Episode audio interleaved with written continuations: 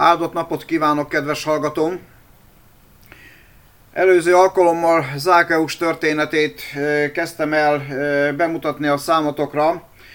Zákeust, aki fővámszedő volt, aki egy közutálatnak örvendő ember volt. Miért? Azért, mert két rendszert is kiszolgált, a római rendszert, amelyik megszálló volt és adót kellett beszedni a számukra, a másik pedig a helyi politikai rendszer számukra is adót kellett behajtani azoktól az emberektől, akik ott laktak az ő területén. A kérdés csupán az, miért baj az, hogy vannak adószedők a környékünkön.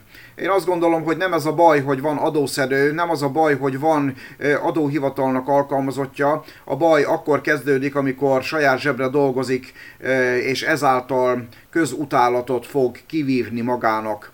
Vannak tiszteletre méltó hivatalnokok, akik pontosan betartják a törvényt, és se többet, se kevesebbet nem fognak behajtani, mint amennyit a törvény előír.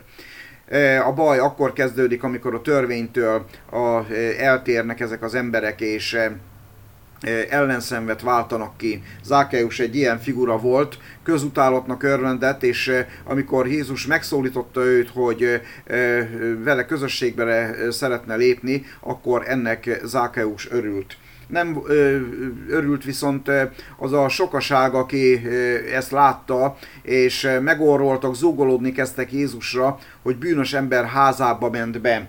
Hogyan állunk mi azokkal az emberekkel, akik nem a szívünk csücske, akik bűnös emberek, akiknek az életvitelén látszik az, hogy nem Isten akarata szerint élnek. Mi magunk is zúgolódunk ettől, vagy Jézushoz hasonlóan készek vagyunk ezekkel az emberekkel közösségre lépni, készek vagyunk ezek felé az emberek felé szolgálni, vinni Isten megváltó üzenetét, hogy az ő életük is megfelelő révbe jusson. Isten az ákeusoknak is reményteljes jövőt szánt, és azt várja, hogy az ő életük megváltozzon, hogy Istent keressék, és ezáltal Isten akaratát cselekedjék, úgy Isten akaratát, hogy közben ne sérüljön másoknak a, a joga, másoknak a, a, az érvényesülése. Kedves hallgatóm, ma arra szeretnélek benneteket bátorítani, hogy legyünk befogadóak, mert aki egyet befogad eme kicsinyek közül, azt mondja Jézus, az őt fogadja be. Szeretnénk Jézust befogadni, szeretnénk neki kedvezni, akkor legyünk készek arra, hogy azoknak az embereknek is kedvezzünk, akiket egyébként a társadalom nagy többsége kirekeszt. Isten áldjon benneteket!